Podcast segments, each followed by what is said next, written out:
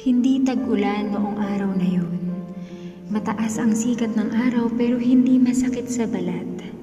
Maliwanag ang paligid at mula sa tarangkahan ay kita ko agad.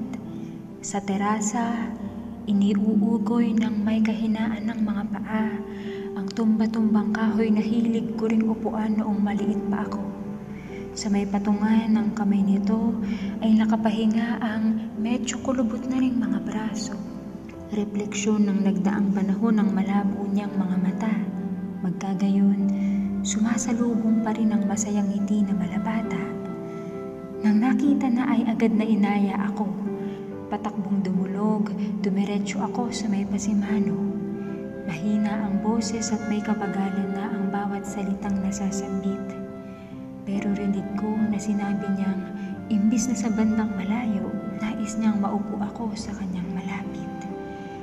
Parang naghilom agad ang bawat sugat. Wala lang masakit. Pagaan ang pagaan ng damdamin habang papalapit ako ng papalapit. Nalimutan kong madali. Nasumir ko nga pala ako sa daang bako habang tumatakbo sa kanyang pauwi.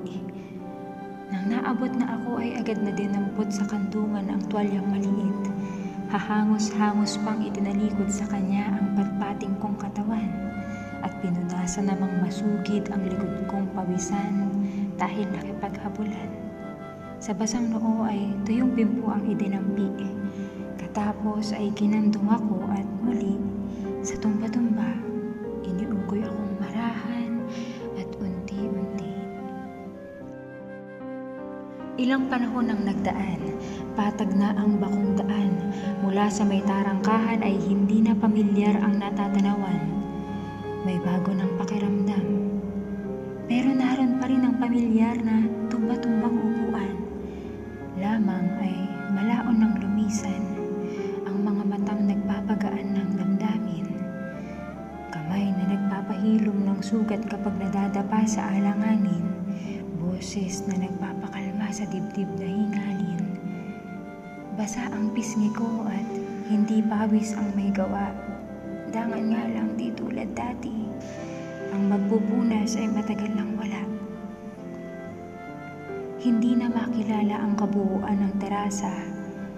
Hindi na rin palagay sa mga bagong gamit na nakikita. Pero hindi na ni bago nang umupo na sa tumba-tumba. Tama sila.